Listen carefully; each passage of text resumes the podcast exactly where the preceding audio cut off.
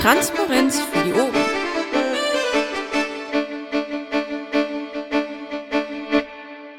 So, Aufnahme läuft. Wunderbar. Also, wir sind heute hier für das Kandidatenmumble zur Vorstandswahl der Piratenpartei Nordrhein-Westfalen, des Landesverbands Nordrhein-Westfalen. Die Kandidaten, äh, die wir heute hier haben, äh, sind einmal für das Schatzmeisteramt und einmal für das Amt des Generalsekretärs. Beide sind äh, zurzeit auch amtierend im Landesvorstand. Und wir kommen jetzt erstmal zur Vorstellung der beiden Kandidaten. Und ähm, Harald, nachdem wir technisch geklärt haben, dann bitte nochmal deinen Einsatz. Okay, herzlichen Dank. Ähm, mein Name ist im bürgerlichen Leben Harald Franz, beides geschrieben wie der Vorname. Äh, der Twitter-Nick und auch Mumble-Nick, der faire Pirat. Was das bedeutet, komme ich nachher noch zu. Zurzeit stellvertretender Vorsitzender in unserem Landesverband, das erste Jahr im Vorstand. Äh, von meinen Aufgaben, auch äh, wie sie im Vorstand abgesprochen sind und wie ich sie auch handhabe, bin ich dann Reisender in unserem Landesverband zu allen möglichen Veranstaltungen, KMV, Stammtischen und anderen Treffen der Piraten. Von meiner beruflichen Seite her bin ich selbstständiger Unternehmer im Bereich Messen, Ausstellungen, Kongresse, Events, also alles das, was so auch mit Kommunikation zu tun hat. Und in dem Zusammenhang mache ich auch äh, etliche Angebote, Ausschreibungen für Dienstleistungen, Kalkulationen und Abrechnungen. Das wären also Sachen, die auch den Hintergrund für die Schatzmeistertätigkeit äh, darstellen würden. Und äh, dann zurzeit kandidiere ich natürlich erst in erster Linie als Landesvorsitzender und die Kandidatur für den Schatzmeister wäre dann natürlich nur äh, vorhanden, wenn ich nicht erster Vorsitzender werde, sondern jemand anders, äh, um sicherzustellen, dass äh, wenn Bernd insbesondere dann nicht äh, dabei ist, so wie heute, dass wir einen Landesschatzmeister wählen können. Das ist der Ralf Bartmann, der auch heute hier ist, um sich das anzuhören. Der ist Handwerker, auch selbstständiger Handwerker, Handwerksmeister und hat diese Dinge entsprechend gelernt äh, von der Pike auf in dem Meisterkurs und musste die natürlich genauso wie ich als Unternehmer auch in seinem Handwerksbetrieb anwenden, damit seine zehn Mitarbeiter auch bezahlt werden können und so weiter. Also von daher bin ich einmal für mich hier, falls ich kein erster Vorsitzender werde. Und wenn ich erster Vorsitzender werde, bin ich Proxy für Ralf Bartmann hier. Jetzt nur mal eine kurze direkte Rückfrage. Wieso spricht denn da Ralf Bartmann nicht mehr für sich selbst? Weil Ralf Bartmann hatte sich ursprünglich für den stellvertretenden Vorsitzenden und den Beisitzer beworben. Und dementsprechend darf er nach den Kriterien der Kandidatenkommission jetzt nicht umswitchen, sondern erst äh, auf dem LPT. Und von daher ist er nach dem, was ich bisher gehört habe, hier nicht sprechberechtigt. Gut, dann wäre das auch geklärt. Dann würde ich doch den Ralf Honig, den derzeitigen Generalsekretär, wenn ich das richtig in Erinnerung habe, bitten, sich kurz vorzustellen. Jo, hast du richtig in Erinnerung. Ähm, ja, Ralf Honig, mein Name, bin aktuell der Generalsekretär vom Landesverband Nordrhein-Westfalen seit April 2015. Ja, und äh, ich bin der mit der Arbeit zu Hause äh, am Computer, ganz viel am Computer noch mehr am Computer. Äh, nicht so reisefreudig wie der äh, Harald. Ja, dazu muss man sagen, gesundheitlich eingeschränkt ein bisschen. Mag dazukommen, aber ich bin auch voll berufstätig und bin meistens nie vor Viertel nach zu Hause. Manchmal sogar noch später, wie man manchmal in den Vorstandssitzungen oder Sprechstunden sehen kann, dass ich entweder später komme oder gar nicht kommen kann. Aber das liegt nun mal an meinem Job. Ja, äh, meine Arbeit habe ich bis jetzt gemacht, weiß wahrscheinlich jeder. Und äh, viel mehr kann ich da jetzt auch nicht erzählen. Ihr kennt die Aufgaben des Generalsekretärs, die werde ich, will ich auch weiter übernehmen. Äh, sofern keine gesundheitlichen Einschränkungen oder meine gesundheitlichen Einschränkungen nicht noch schlimmer werden, dann auch für die nächsten zwei Jahre. Ja, wunderbar. Harald, du wolltest was sagen? Ja, ich habe nur gerade hier was umgeswitcht, danke. Gut. Ähm, Alf, da würde mich trotzdem mal interessieren, ähm, es gibt ja seit nicht allzu langer Zeit ein entsprechendes Urteil, gerade was, sage ich mal, die Arbeit der Generalsekretäre betrifft. Hast du dir denn das mal angeschaut und ähm, was sagst du denn dazu? Äh, welches dieser Urteile meinst du? Das letzte, was äh, äh, den Vorgang, dass die Kreisverbände ihre Daten selbst verwalten sollen, oder? Das, das wäre mir neu, das ist mir jetzt entgangen, das Urteil. Ich meinte letztes, dass eher die Daten Richtung äh, beim Bund angesiedelt sind.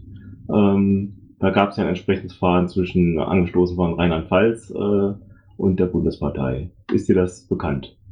Ja, wie gesagt, ich habe nur das Fern von der anderen Seite aufgezäumt, dass äh, in Rheinland-Pfalz jemand gesagt hat, dass die Kreisverbände doch ihre Daten selbst verwalten sollen. Äh, ja, könnte man machen, äh, natürlich. Äh, der berühmte Spruch äh, wird nicht funktionieren. Äh, hatten wir früher mal. Das Aufräumen kostet heute noch einigen Landesverbänden viel Arbeit. Äh, wir hatten es in Nordrhein-Westfalen ja auch. Wir haben es mittlerweile so weit hingekriegt, dass unsere Daten ziemlich sauber sind. Da muss ich dazu sagen, dass allerdings der Jörg als früherer äh, Verwaltungsmitarbeiter da auch sehr gute Vorarbeit geleistet hatte. Äh, ja, nichtsdestotrotz schleppen wir immer noch Altlasten mit uns rum. Äh, Mitglieder, die ihren Erstbeitrag bezahlt haben, äh, ja, die müssen mal alle ratenweise raus. Das Problem ist, wenn man keine Adressen hat, wenn man keine Mailadressen hat, wenn man die nicht erreichen kann, kann man die auch ohne weiteres nicht streichen. Das hatten wir auch schon mal versucht, wurde aber dann vom Bund abgelehnt. Äh, nein, ich bin sehr dafür, dass die Daten weiterhin beim Bund gehalten werden. Äh, ich habe zwar dadurch mehr Arbeit, wenn alle KVs das machen könnten, dann ähm, hätte ich nichts mehr zu tun. Aber ansonsten noch kann ich es machen und äh, noch geht alles und äh, ja, unsere Daten sind eigentlich aufgeräumt. Äh, ich habe zwei Teammitglieder jetzt mittlerweile. Äh, der eine ist meine direkte Verbindung zum Bund namens Piratenschlumpf. Und der andere ist mein direkter Draht zur Technik, der jetzt äh, Postfächer und RT-Zugriffe und sowas in Nordrhein-Westfalen regelt bei ausgetretenen Mitgliedern und auch die Austritte hauptsächlich bearbeitet, der Daniel Jäger.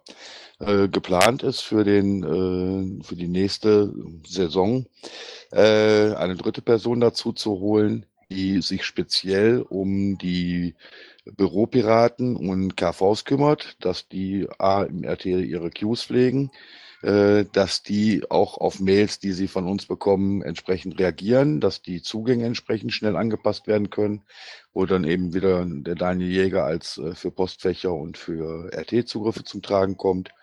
Äh, ja, das ist das, was ich so geplant habe. Und wie gesagt, deshalb sind die Daten beim Bund äh, für mich persönlich eigentlich vollkommen in Ordnung und ich bin mit dem Urteil vollkommen einverstanden gewesen. Gut. Ähm, jetzt habe ich mal was, das geht so ein bisschen äh, in, beide Richtungen. Äh, Ralf, würde ich sagen, dass du vielleicht doch auch mal was du sagst, dann geht schon in Richtung Schatzmeisterei. Und zwar geht es um das Jubiläumspaket, das Zehnjährige. Ähm, unser Bundesschatzmeister hat ein Ansinnen von äh, Gordon äh, eingebracht, die äh, Jubiläumspakete zum Zehnjährigen finanztechnisch über die Grundversorgung abwickeln zu lassen. Da steht ein Betrag von 1500 Euro im Raum. Mich würde mal interessieren, wie ihr das generell seht, wie wichtig euch diese Pakete sind. Ähm, ja, und äh, Harald, äh, an dich ist ja dann auch schon so ein bisschen, wenn es in Richtung Schatzmeister geht, äh, ich weiß nicht, wann eure Wahl ist. Ich glaube, fast der Schatzmeisterclub ist davor. Ich bin mir jetzt nicht ganz sicher, aber zumindest könnte dich das ja später treffen, dass ihr da mal Gedanken zu machen musst. Ja, wenn ihr dazu was sagen wollt, Ralf, du was bitte? Ja, ich weiß, dass die Pakete sehr gut angekommen sind. Ähm, auch in Oberhausen, wo ich hier im äh, VKV bin, äh, haben zwei Leute diese bekommen. Die haben sich sehr darüber gefreut. Äh, ich finde die Pakete grundsätzlich gut. Ich glaube, bis jetzt wurden sie in der Schatzmeisterei mit 5 Euro pro Stück abgerechnet. Äh, wenn der Bund es über die Grundversorgung machen will, ist das, ich sage jetzt mal, äh, Schatzmeisteraufgabe, an welcher Stelle das Geld dann hinterher weg ist. Äh, müssen die dann im Schatzmeisterclub oder die Schatzmeister selbst entscheiden, äh, ist da mir persönlich egal. Also ich finde aber die Pakete grundsätzlich gut, man sollte sie beibehalten. Von meiner Seite Verständnisfrage. Es ging also nicht darum, dass jeder ein Paket bekommen hat, als die Piratenpartei zehn Jahre alt war, wurde, sondern wenn ein Mitglied zehn Jahre in der Piratenpartei ist, dann kriegt er dieses Paket, ja?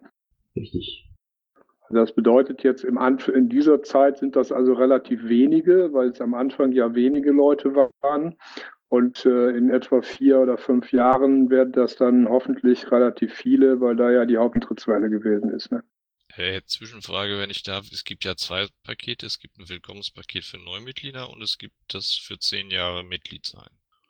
Ich weiß jetzt nicht mehr genau, wohin die Frage abzielte, Mario. Also die Frage ging jetzt um die zehn Jahrespakete.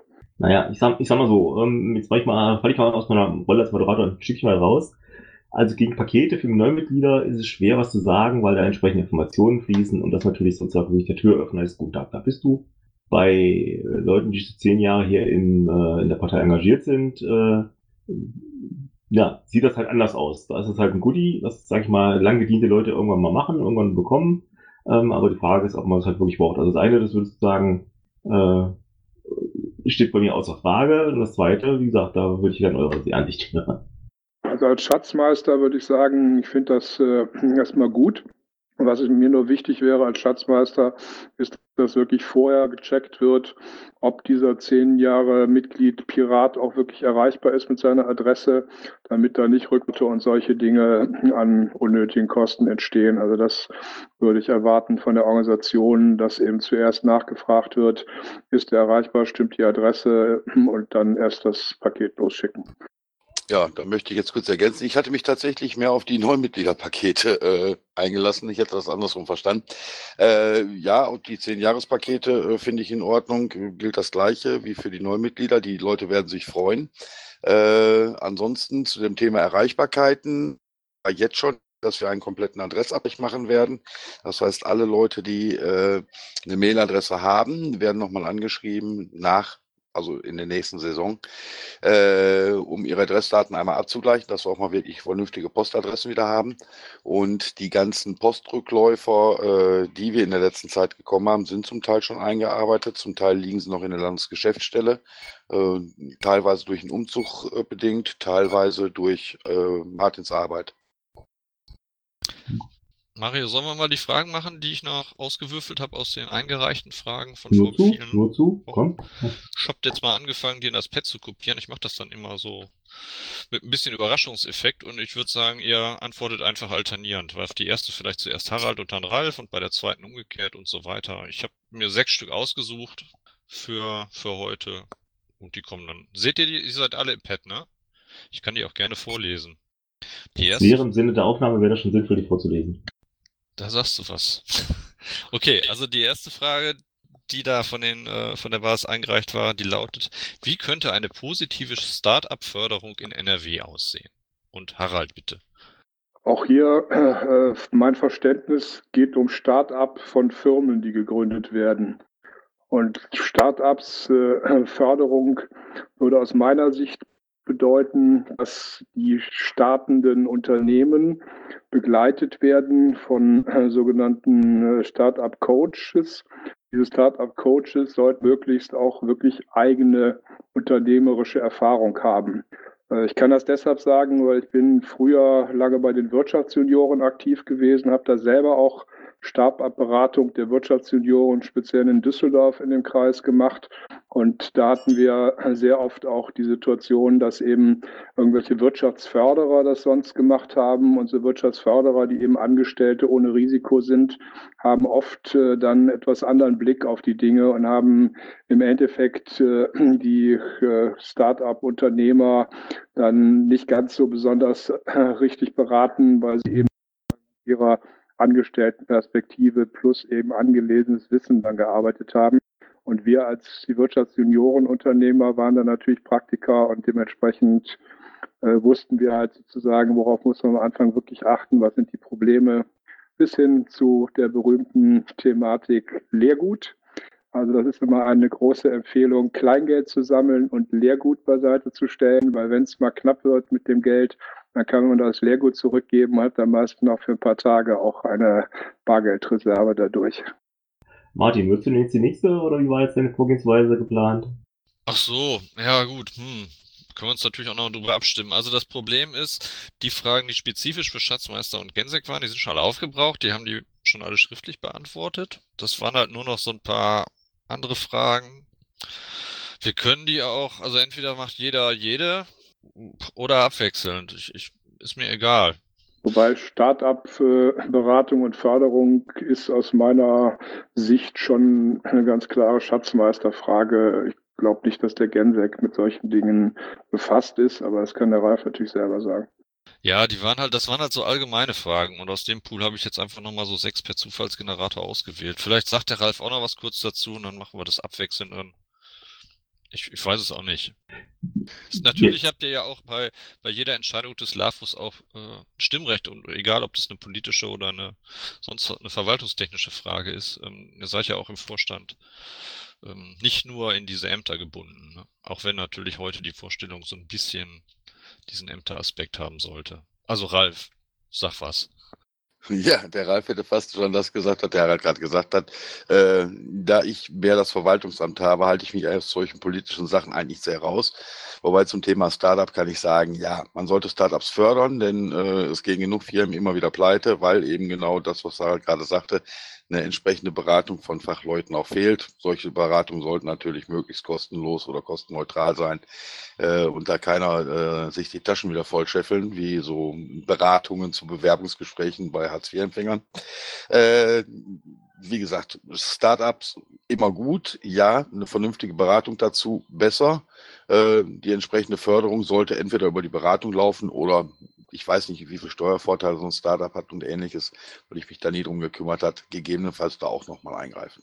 Wobei das sehr lustig ist, äh, wahrscheinlich wird jetzt ja und werden unsere Entfesselungsweltmeister in der Landesregierung CDU und FDP auch einen Entfesselungstatbestand für junge Unternehmen und Startups äh, kreieren, sodass die dann in den ersten ein oder zwei Jahren keine Steuern zahlen müssen oder halt äh, erst danach dann auch die Steuern für die ersten zwei Jahre nachzahlen müssen. Irgendwie sowas ist dann der Pipeline.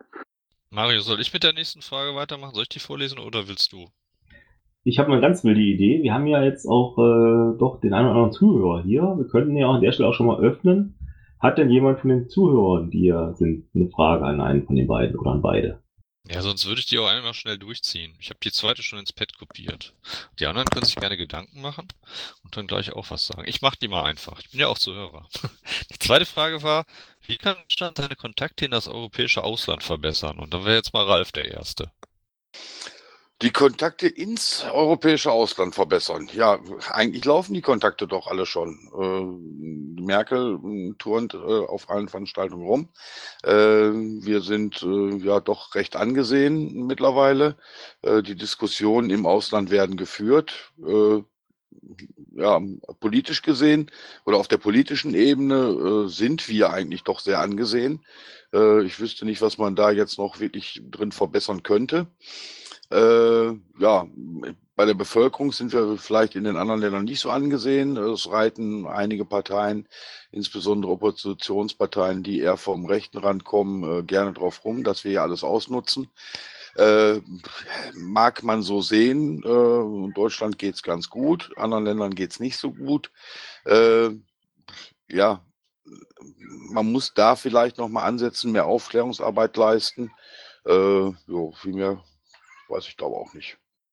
Ich würde da zwei Aspekte sehen. Der erste Aspekt äh, mal aus Sicht der Piratenpartei, unsere Kontakte zu den anderen Piratenparteien in Europa über PPI, also die internationalen Piraten und über PPEU, die europäischen Piraten. Äh, die werden hier durchaus auch durch Mumble-Sitzungen, an denen ich an einigen auch teilgenommen habe, unten im Bereich Internationales gepflegt. Da sind auch tatsächlich oft aus mindestens zehn Staaten Teilnehmer dabei. Und äh, was ich aber gehört habe und wo man auch durchaus aus Sicht des äh, Schatzmeisters äh, sich drum kümmern sollte, dass bisher diese internationalen Bereiche finanziell sozusagen gar nicht ausgestattet sind oder nur auf Antrag dann irgendwie bei 100 Euro kriegen oder so. Und das sollte man vielleicht auch nochmal überlegen, über die Grundversorgung über, oder andere Instrumente, diese internationalen Austauschprozesse der Piraten auch äh, entsprechend zu fördern. Und bezogen auf äh, die, auf die generelle Positionierung jetzt Deutschland als Staat mit den anderen Staaten, da gehört für mich erstmal dazu, dass wir uns ehrlich machen, was unsere Situation, dass wir profitieren, den Problemen, die speziell in den Südländern, Spanien, Italien und Griechenland vorhanden sind. Äh, dadurch ist ja Deutschland sozusagen der sichere Hafen und unsere Bundesregierung bekommt mittlerweile für Schulden, die aufgenommen werden, Zinsen im Plusbereich. Also ich glaube 0,7 Prozent sind das mittlerweile. Also wenn Deutschland bereit ist, äh, Schulden aufzunehmen, lohnt sich das für den Finanzminister. Und da schon mittlerweile sehr viele Umschuldungsrunden stattgefunden haben, ist der Anteil der Schulden, die im Null- oder im kleinen Minus- oder Plusbereich liegen, schon über 80 Prozent.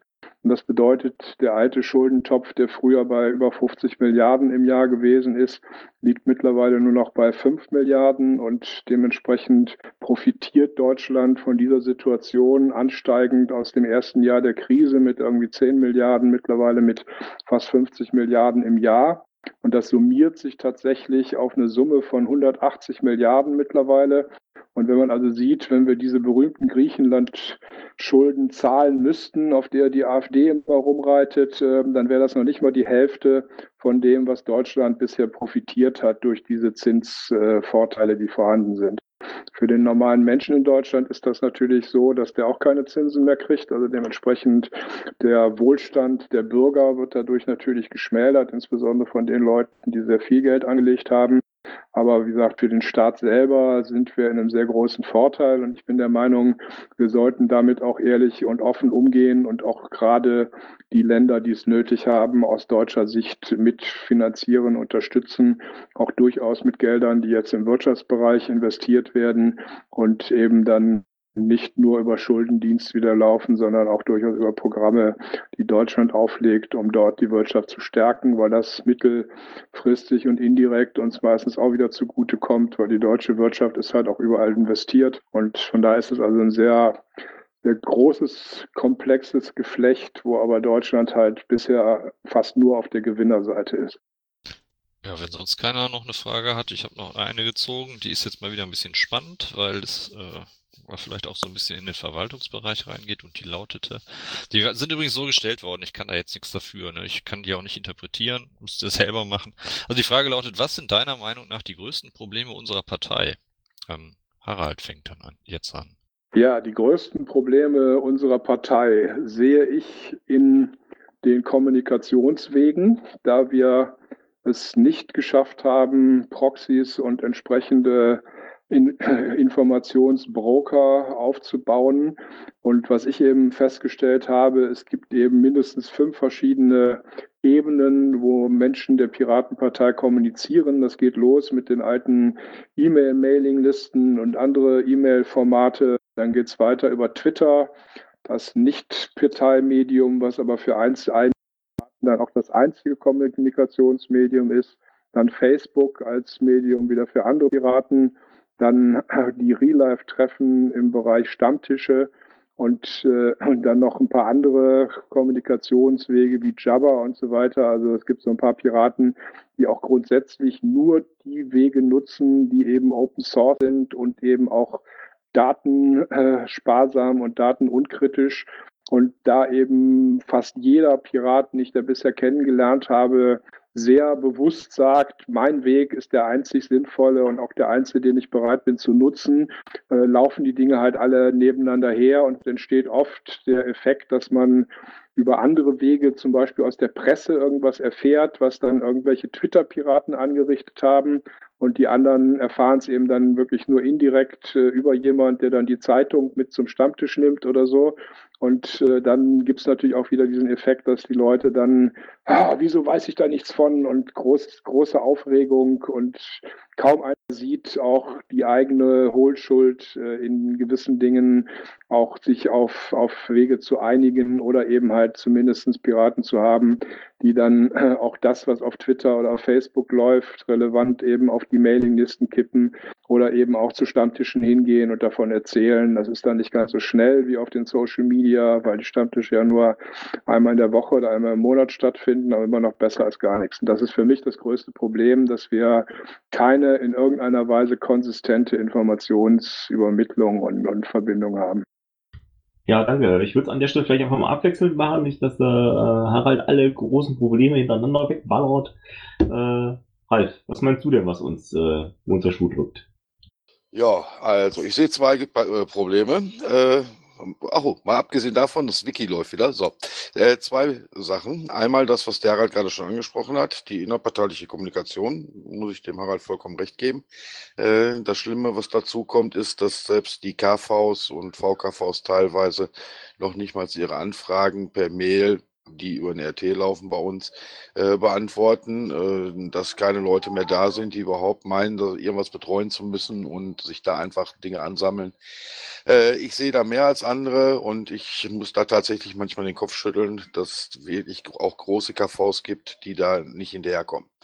Gut, das ist die eine Sache. Die zweite Sache ist, äh, warum wir nicht beim Wähler ankommen. Äh, ja, der Wähler sieht unsere Themen zwar als äh, wichtig an, aber andere Sachen als wichtiger.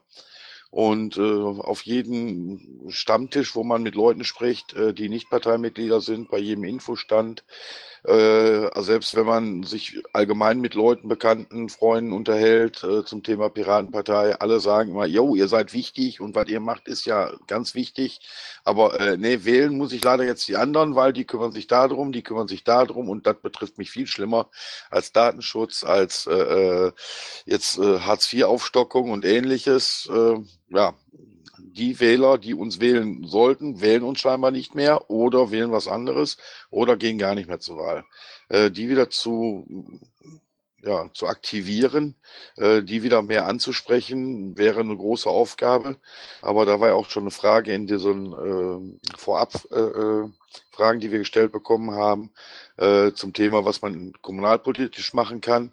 Da muss angepackt werden Kommunalpolitik ist aber nicht mein Ding. Ich hatte vorhin gesagt, ich bin sehr äh, beruflich eingespannt. Ich arbeite in Dortmund, wohne in Oberhausen, lebe also in zwei Städten. Ich kriege mit, wenn einer sich über eine Laterne aufregt, was mich dann wiederum aufregt. Wir haben so viele Probleme in den einzelnen Städten, da kann eine Laterne nicht das Problem sein. Ähm, ja, da müssen die Spezialisten, die Fachleute dran, die sich mit Kommunalpolitik gut auskennen, an die Wähler wieder rangehen und ihre Arbeit machen. Gut. So, jetzt haben ja die Zuhörer ein bisschen Zeit gehabt, um nachzudenken. Ist denn einem von euch hier noch was eingefallen, was er denn gerne fragen möchte? Ja, unter viertens im Pad. Ich weiß auch nicht, wer das da reingeschrieben hat, aber lies doch mal vor, Mario. das für Lesekompetenz. Mit welchen anderen Vorstandsbewerbern könntest du dir eine gute Zusammenarbeit im Team vorstellen, beziehungsweise mit, mit wem nicht? Ja, das ist auch spannend. Äh, dem stellst du eine Teamsituation eher schwer vor. Ja, ähm, dieser Wahlvorstand, wer gewählt wird, liegt natürlich am Ende in der Hand der Versammlung. Ähm, dann jetzt eure kurze Einschätzung zu den Kandidaten, die ihr bisher kennt. Da darf der Ralf mal anfangen, damit nicht immer hier. Genau, der Ralf fängt mal an. Der Ralf hat da eine ganz einfache Antwort drauf. Äh, ich mache hauptsächlich Verwaltung. Ich habe es auch auf dem letzten Parteitag schon gesagt, der Restvorstand ist mir eigentlich äh, verhältnismäßig egal. Wenn mir irgendjemand nicht passt und der mir auf den Sack geht, mache ich meine Tür zu, mache meine Arbeit. Äh, ja, ich bin Mitvorstand, ja, ich muss Entscheidungen mitra äh, mittragen und kann dort diskutieren. Dann ist mir die Person wiederum egal. Äh, wenn einer anfängt, mir Vorschriften zu machen, sich in meine Arbeit einmischt, ja, dann darf er sie dann auch gerne selbst machen. Im Zweifelsfall, dann nehme ich ihn lieben gerne ins Verwaltungsteam auf und schiebe ihm dann die entsprechenden Tickets zu. Äh, mein Vorteil, wie gesagt, hauptsächlich Verwaltung. Ich arbeite ziemlich autonom und bin nur in seltenen Fällen auf den Restvorstand angewiesen und kann dementsprechend dann auch oft genug eine große Schnauze haben. Jo, danke. Also bei mir ist es ein bisschen komplexer, weil ich ja in erster Linie als 1V kandidiere und auch ein Konzept äh, geschrieben habe, auch mit äh, anderen Piraten abgestimmt, dass ich der Meinung bin, dass wir den Vorstand möglichst so besetzen sollten, dass aus jeder Region, und ich habe jetzt nicht Bezirksregierungen, Regierungsbezirke genommen, sondern Regionen, wie sie so ein bisschen auch äh, in den regionalen und so weiter vorkommen, und äh, da gibt es eben sieben Regionen in NRW aus meiner Sicht, wobei das Bergische Land immer sagt, wir sind eine eigene Region. Und äh, von mir aus mache ich das dann auch noch mit, aber acht brauchen wir dafür nicht unbedingt. Und äh, diese sieben Regionen möchte ich eben besetzen, insbesondere weil Ost Ostwestfalen und Westfalen bisher immer unterrepräsentiert war im Landesvorstand. Zurzeit, wenn man die aktiven Landesvorstände sieht, ist Westfalen gar nicht mehr beteiligt, sondern es geht quasi so von Niederrhein, Wesel über Oberhausen, Düsseldorf bis Köln. Also ein sehr kleiner Teil des Landes wird durch die Personen des LAFO repräsentiert. Und äh, meine Vorstellung ist halt äh, die Region Ostwestfalen-Lippe, Ruhr-Ost, Südwestfalen, Münsterland auch mit Vorstandsmitgliedern zu besetzen. Zum Glück hat das bei den Kandidaturen fast schon komplett so hingehauen. Und der Bastian Halbe, der auch hier ist, äh, der würde eben Südwestfalen machen, ist jemand, der auch sonst sehr motiviert ist, auch ein junger Pirat und äh, hat auch schon Anträge gestellt im, Wirtschaftsbereich und ist auch mit den Siegnern immer zusammen, sodass er also im Endeffekt äh, Teile der Region schon sehr gut kennt, andere auch kennt und daher Südwestfalen dann erstmalig im Landesvorstand vertreten wäre. Und der Bereich Ruhr-Ost würde dann beispielsweise durch Ralf Bartmann, der auch hier ist, repräsentiert aus Witten, der auch Unterstützung in der großen Wittener Gruppe hat, die ja immerhin noch so 20 bis 30 aktive Piraten haben. Das ist äh, eh so unser Vorzeigekreis. Und das würde dann eben so den Bereich bis Unna und Herne und Bochum und so weiter umfassen. Und da wir ja auch jetzt keine Wahlkämpfe und sowas haben, denke ich, ist das auch gut möglich, dass äh, eben auch ein Schatzmeister solche Dinge mit erledigen kann.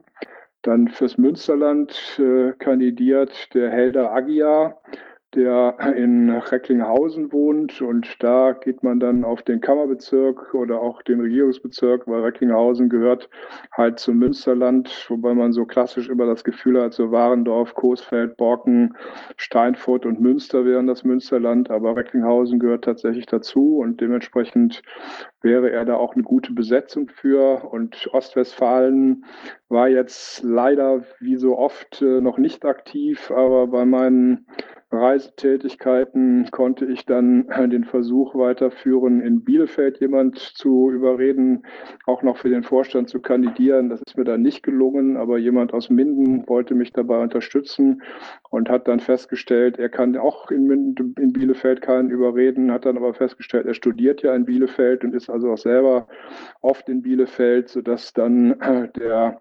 Bastian, nee, Bastian hat nur eben schon, der Fabian aus äh, Minden eben auf dem LPT noch kandidieren wird als Beisitzer oder ähnliche Positionen. Und dann wären also tatsächlich die Chance, wenn der LPT die Leute wählt, dass wir Westfalen mit vier Kandidaten und vier LAFOs vertreten hätten. Und äh, für das Rheinland, da wohne ich ja hier in Neuss, Düsseldorf, äh, würde ich das machen. Und da ich zum Glück ja relativ viel Zeit habe, wie ich ja auch in der Vergangenheit schon gezeigt habe, kann ich es mir auch leisten, ein paar mehr Kreise zu betreuen, als es für die anderen möglich ist. Und das wären dann halt bis zu zwölf der 52 äh, Kreise in NRW.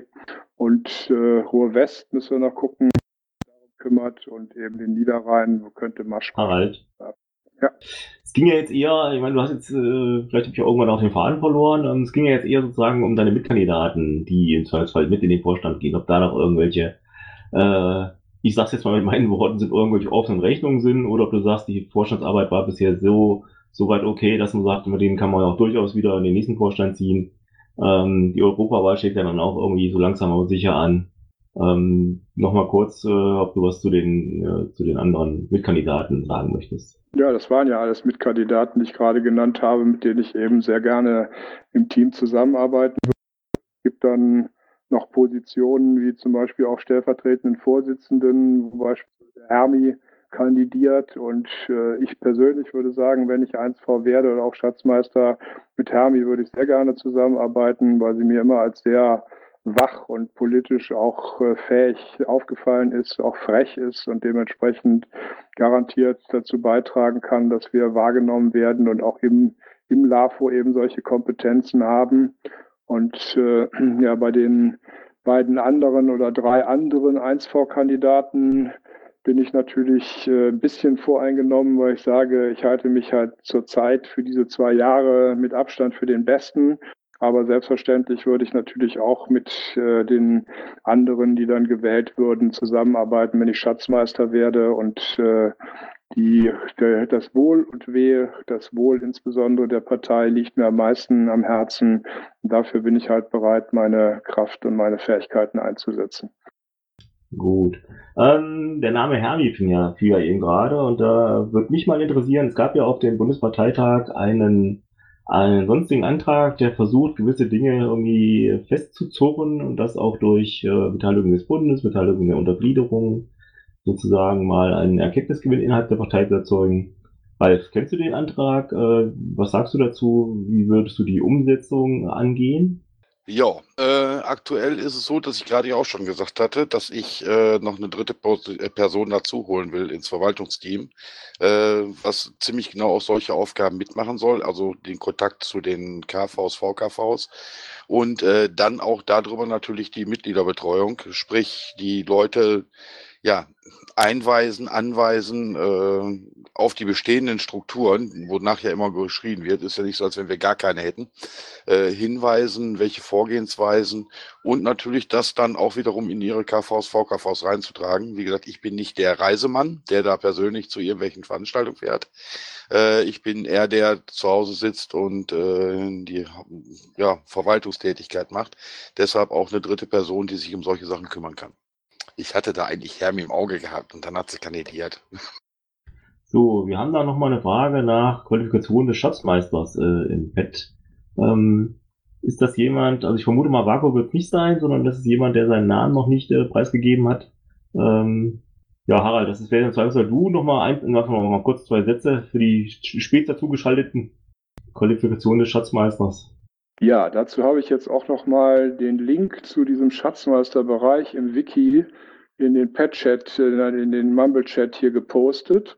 Und meine persönliche Qualifikation ist halt, dass ich seit mittlerweile 20 Jahren Unternehmer bin, bin nie pleite gegangen. Das heißt also, irgendwie muss ich meine Dinge auch vernünftig gemacht haben und war halt äh, in meiner aktiven beruflichen Karriere auch etliche Jahre im äh, Bereich der RWTH Aachen fürs Wissenschaftsministerium NRW auf einer Stelle tätig gewesen und auch vorher schon als Werkstudent und mit ähnlichen Positionen und war dann im Wirtschaftsministerium für sechs Jahre in einem Referat Öffentlichkeitsarbeit, Messen, Ausstellungen und Kongresse, damals unter äh, Minister Einert und dann Clement, dem späteren Superminister. Und in diesen Positionen und auch in meiner Selbstständigkeit habe ich eben natürlich immer Angebote und Rechnungen schreiben können, was eine Spezialität durchaus von mir war, wo ich auch manchen Leuten immer auf die Nerven gegangen bin, dass ich immer Ausschreibungen gemacht habe, weil das Beste ist natürlich immer freihändige Vergabe, da braucht man sich keine Mühe zu geben, sondern braucht irgendein Angebot und beauftragt das dann. Es ist einem auch völlig egal, ob das jetzt zu teuer oder zu billig ist. Und ich habe halt immer Ausschreibungen gemacht und das hieß halt, man musste mindestens drei, besser sechs äh, Firmen beteiligen und äh, sozusagen die hohe Kunst der Ausschreibung ist halt eben auch der Ausschreibungstext.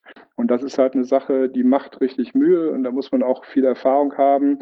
Und äh, so eine Ausschreibung in der, im Ergebnis steht und fällt eben mit der Qualität des Ausschreibungstextes. Und das ist so eine Geschichte, da bin ich auch jemand, der das recht gut beherrscht und auch da im Wirtschaftsministerium geradezu legendäre Dinge äh, bewirkt hat. Also Beispiel, wir hatten drei Millionen Euro damals äh, oder D-Mark, also das waren Millionen, äh, war noch knapp vor der Euro-Einführung, äh, drei Millionen D-Mark für eben Messen und Ausstellungen. Und da meine Vorgänger haben damit drei Messen im Jahr gemacht.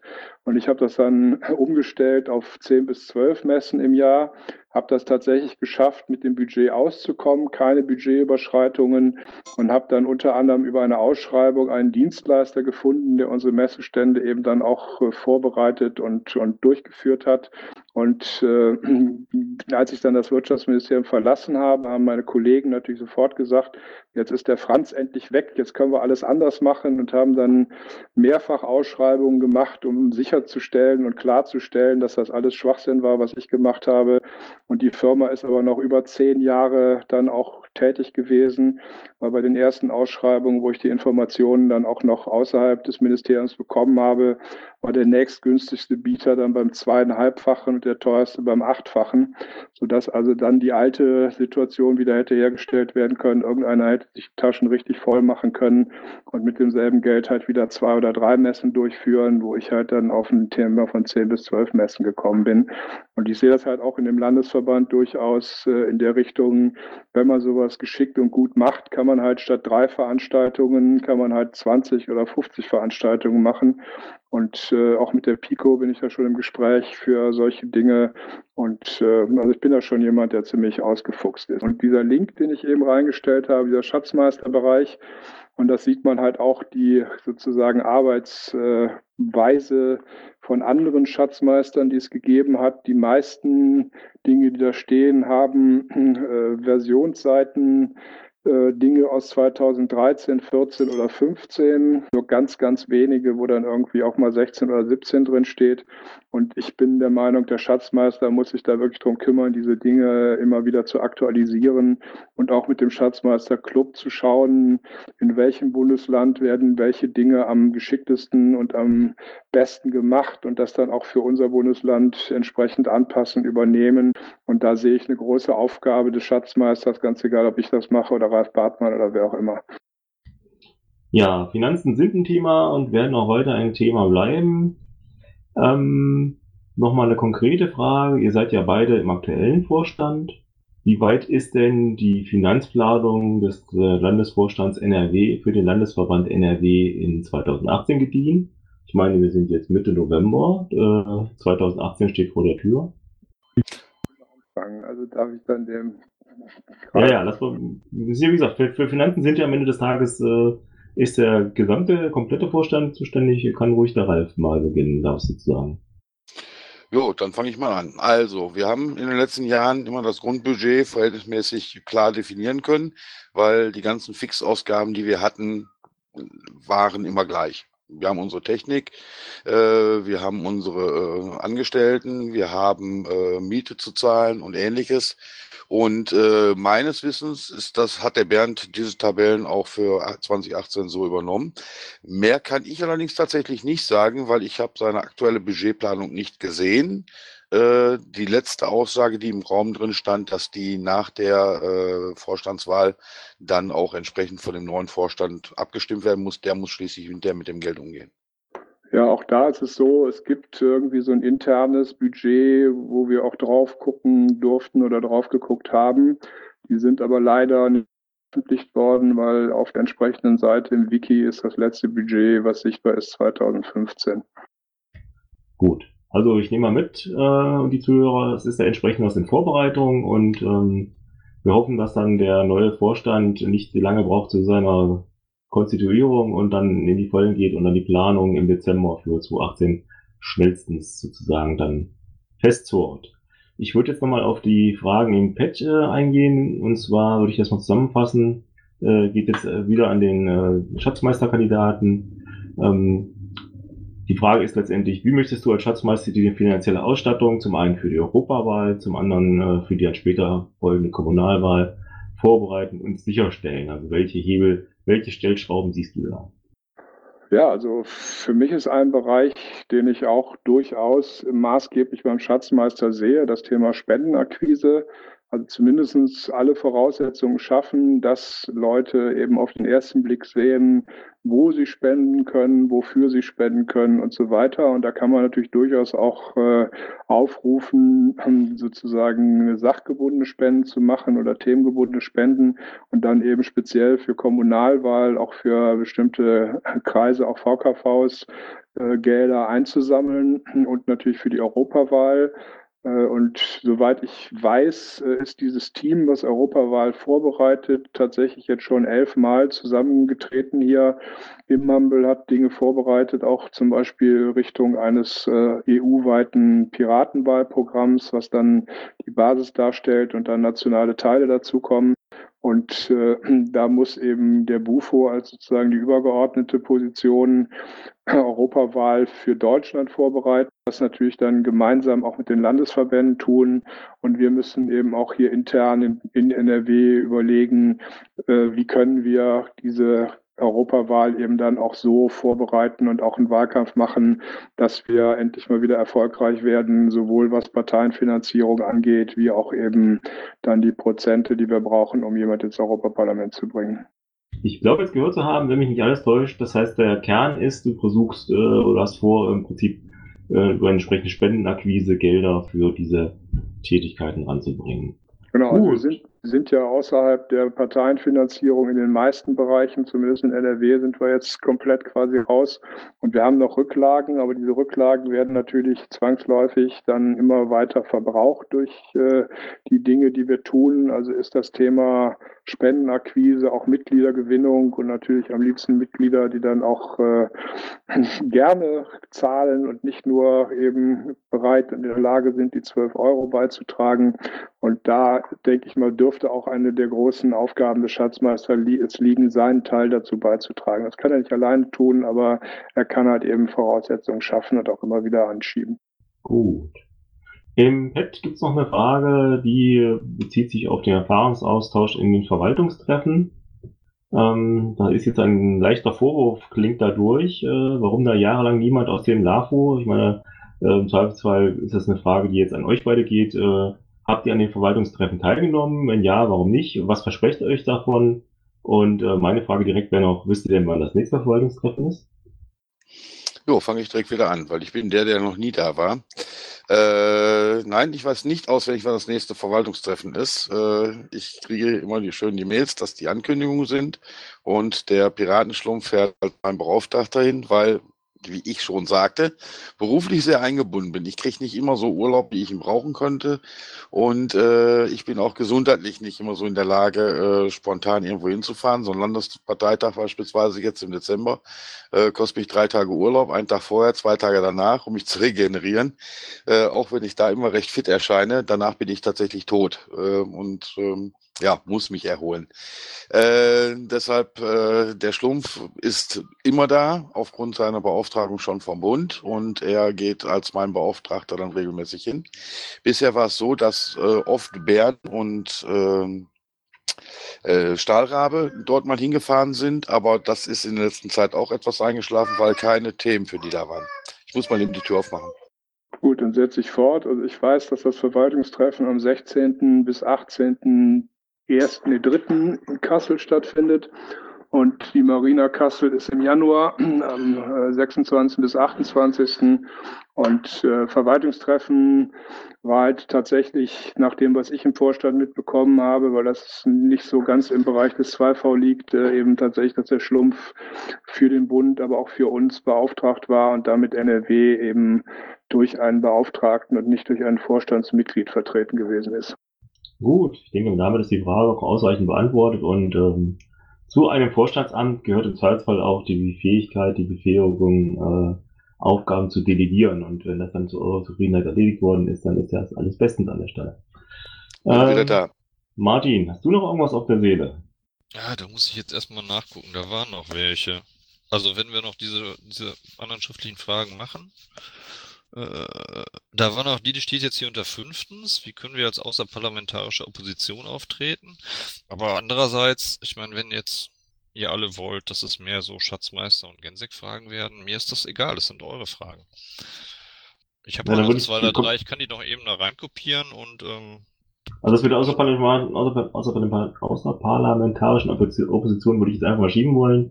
Äh, ja, nehmen wir noch die Fragen 10 und 11. Ähm, ist natürlich ein bisschen schwierig, weil der Ralf jetzt ein bisschen zu kurz kommt, aber Harald, äh, Frage 10, wie möchtest du sicherstellen, dass die KVs ihre Rechenschaftsberichte frühzeitig abgeben? Ähm, Lothar hat uns ja von seinem Leid geklagt, äh, kurz vor Weihnachten zur Bundestagsverwaltung fahren zu müssen. Das ist natürlich kein halb auf Dauer haltbarer Zustand. Also da ich ja immer sozusagen der aktive Part bin, wäre meine Vorstellung und auch Hoffnung, dass eben auch ein anderer Schatzmeister dazu bereit und in der Lage ist, eben sehr systematisch mit den KV-Schatzern zusammenzuarbeiten. Wenn es beispielsweise der Ralf Bartmann wird, dann hat er einen eigenen äh, Jojo als KV-Schatzmeister in Witten und äh, andere KV sind auch nicht weit und man kann dann also auch durchaus mal Real-Life-Treffen machen oder eben zumindest systematisch über eine gemeinsame E-Mail oder äh, Telegram-Gruppe eben arbeiten.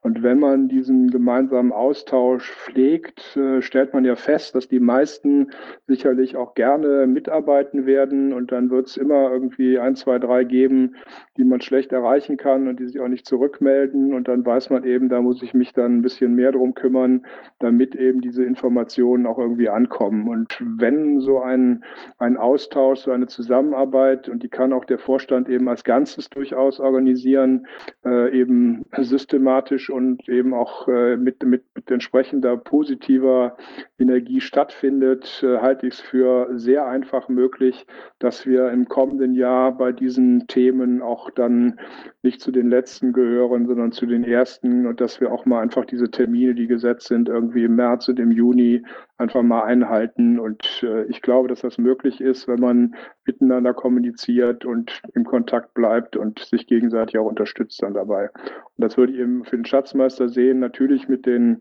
offiziellen äh, VK-Schatzmeistern und auch durchaus mit den Büropiraten, weil auch da geht es um Belege teilweise, die die vor Ort haben und nicht beim LAFO einreichen. Auch da muss der Kontakt äh, intensiviert werden, aber da hat Ralf ja eben auch schon was dazu gesagt. Ja, dann machen wir gleich weiter im Text. Auch einen an dich, Harald.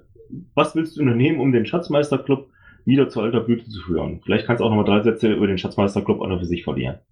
Genau, da bin ich jetzt tatsächlich mal an einem Punkt, wo ich äh, mein großes Wissen relativ klein ist, weil ich weiß, dass es einen Schatzmeisterclub gibt. Ich habe auch Pets des Schatzmeisterclubs mal gelesen als Protokolle aber war nie irgendwie dabei, weil ich irgendwie entweder nicht hier in Mumble war oder ich war nicht in Mumble. Also ich weiß nur, dass es den gibt, äh, finde das auch gut, weil das, was ich eben nach innen in den LV-Landesverband gesagt habe, äh, sehe ich natürlich genauso in Richtung äh, der Bundesseite und der Länder, dass eben die Schatzmeister der Länder auch sich auch sinnvoll austauschen müssen man dort äh, eben wirklich immer auch die Frage stellt, wer hat denn irgendeine Geschichte am, am einfachsten und am effizientesten gelöst und das tauscht man miteinander aus und dann haben alle was davon. Also das, das wäre das, wie ich einen Schatzmeisterclub sehen würde und was da aber jetzt im Einzelnen gelaufen ist, muss ich tatsächlich sagen, weiß ich nicht. Ja, dann äh, für dich noch zum Hinweis, äh, ist ja Kandidatur. Wann, wann war euer Parteitag nochmal, datumstechnisch? Am 2. 12. sind die. Gut, das reichte schon. Alles perfekt. Ähm, am 28. ist dann äh, Schatzmeisterclub, also für alle, die dann äh, sich in Richtung Schatzmeister begeben wollen, wäre es sicher sinnvoll, dich den Termin 28.11.20 Uhr zu merken und da auch mal sich ein erstes äh, Bild selber zu machen. Okay, danke. So, gibt es jemanden, der vielleicht auch nochmal sprechen möchte und selber eine Frage hier direkt mündlich stellen möchte? Wenn, dann äh, bitte doch jetzt. Ähm, ja, ich äh, war schon gerade am Schreiben, aber das ist schön, da muss ich nicht zu Ende schreiben. Ähm, meine Frage an beide wäre, ähm, was würdest, würdet ihr im Rahmen der Vorstandsarbeit als allererstes tun, wenn ihr jetzt wieder gewählt werdet, ähm, wenn ihr unendlich viel Zeit hättet, also wenn jetzt gar nichts anderes Alltägliches äh, anstehen würde, ähm, was würdet ihr dann tun? Beziehungsweise was wäre dann vielleicht das Wichtigste, was man als allererstes in Angriff nehmen sollte? Ja, äh, ich würde sagen, jetzt im Zuge der Tatsache, dass wir bald Dezember haben, äh, die wichtigsten Sachen sind aber schon wieder fast Tagesgeschäft, äh, ist der, äh, der Budgetplan für 2018. Zumindest so, dass die ganzen Grundausgaben feststehen und dass man absehen kann, äh, ob die Gelder, die reinkommen, wenigstens so weit decken, dass man sich keine Sorgen machen braucht. Äh, ja, danach geht's für mich ja dann schon so weiter, äh, wie ich es eigentlich geplant hatte, wenn ich gewählt werde.